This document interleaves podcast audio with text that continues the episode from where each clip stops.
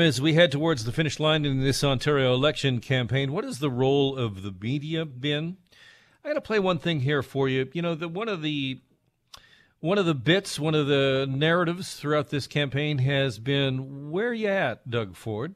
Uh, the conservative campaign has kept uh, Doug Ford largely under wraps. Now he has been available. Uh, he has answered questions, but not as much as his, as his opponents, and especially after the deadly storm that blew through the province over the May long weekend, there was concern about, well, there on the Monday, on the holiday Monday, Doug Ford just said, well, I'm out Main Streeting, I'm out knocking on doors, and there was no location given. And our Sean O'Shea said, well, this is a story. This is this is something that we're going to have to do because I think it needs to be it needs to be part of the narrative of this election campaign. And later that day, uh, Sean O'Shea um, uh, got news that Doug Ford would be touring some of the devastation in Uxbridge. And here's part of Sean O'Shea asking questions of Doug Ford. Wondering why you're not releasing your campaign schedule to the media, why you're not letting people know precisely where I, you're you going. Something. Well, I'm out there every single day. I don't know if you you're there, but I know where are you? Global? You're there all the time. So we look. That's not what I asked, sir. Well, I know, but I'm just saying I'm out every single day. Uh, you're welcome to be there. And uh, for political campaigns in Ontario for 35 years, leaders of all Yeah. stripes, including sitting premiers, have released where they're going, who they're going to talk to. Why do you not do that? Anyways, again, I'm out every single day. I think it's a very clear message where we stand. That is uh, Sean O'Shea, Global Sean O'Shea, speaking with Doug Ford. And I play that because how else do you tell the story of a politician who is leading in the polls who is perhaps not making themselves available? Is that how you that that's how you tell that story? Exactly like that. Uh, my next guest is a lecturer on media ethics and former director of the journalism program at the University of Toronto Scarborough campus, Jeffrey Dvorkin. Welcome to the program. Thanks. Good to be with you. I appreciate uh, your your insight into what kind of role do you think the media has played. I just gave one example there, but overall in the campaign. Well, kudos to Sean O'Shea for trying to hold Doug Ford's uh, political feet to the fire. I mean, the premier's been playing, he's the peekaboo premier in this election campaign. And I have to say that whoever has designed the campaign for the Conservatives has done a brilliant job. They've allowed Ford to appear at a certain remove. Uh, he doesn't get involved in the details. He's not a detailed kind of guy. And uh, this has worked very well. And that has left the t- two or three opposition parties kind of floundering and trying to figure out ways in which they can nail him down. But uh, the Tories have decided, first of all, that no candidate will be at an all candidates meeting because they don't want to clean up any messes that are left behind by a uh, by a politician or the premier who might uh, say something that needs to be corrected. So what they've done is they've run a kind of a antiseptic campaign where nothing they're, they're not saying anything that will allow them to be critical or to be criticized. And i think that we've seen this uh, normally the party leaders come to the toronto star for an editorial board meeting where all the journalists can come in everything's on the record.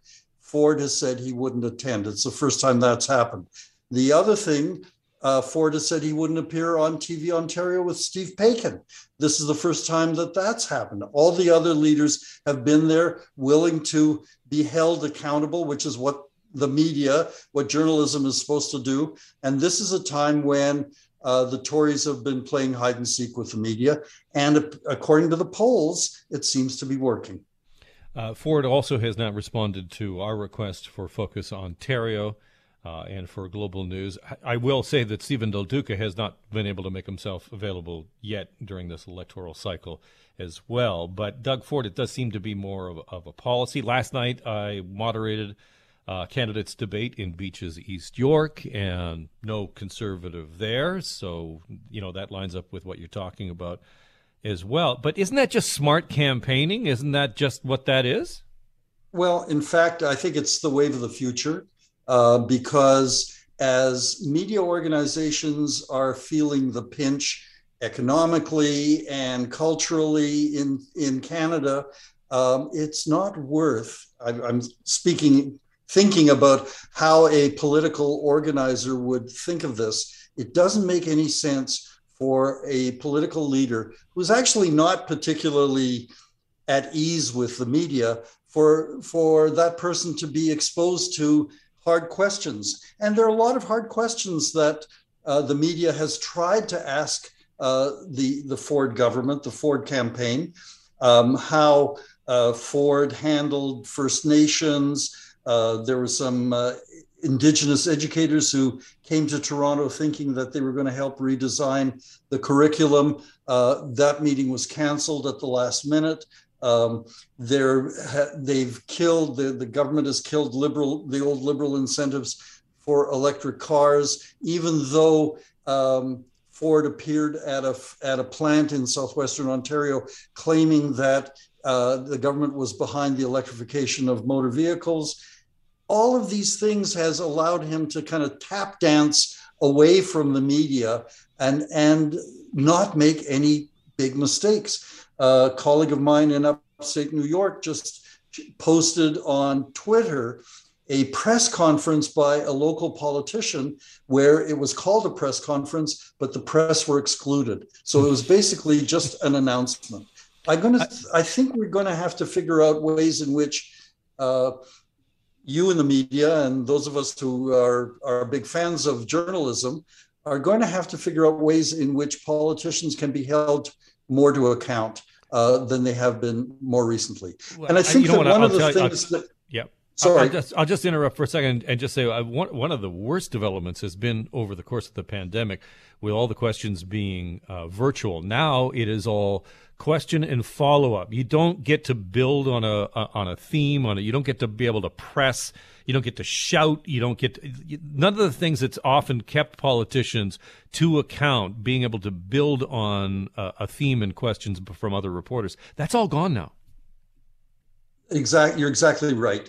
And what's happened is is that election campaigns used to be have a high entertainment quotient what's going to happen, who's going to say what, who's going to backtrack, who's going to backpedal. That's gone now. What we're in is a much more rigorous, uh, controlled environment for journalism and for the public. It's not good for democracy.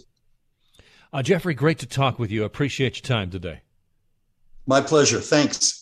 Uh, that's Jeffrey Dvorkin, who is a lecturer on media ethics and the former director of the journalism program at the University of Toronto's Scarborough campus.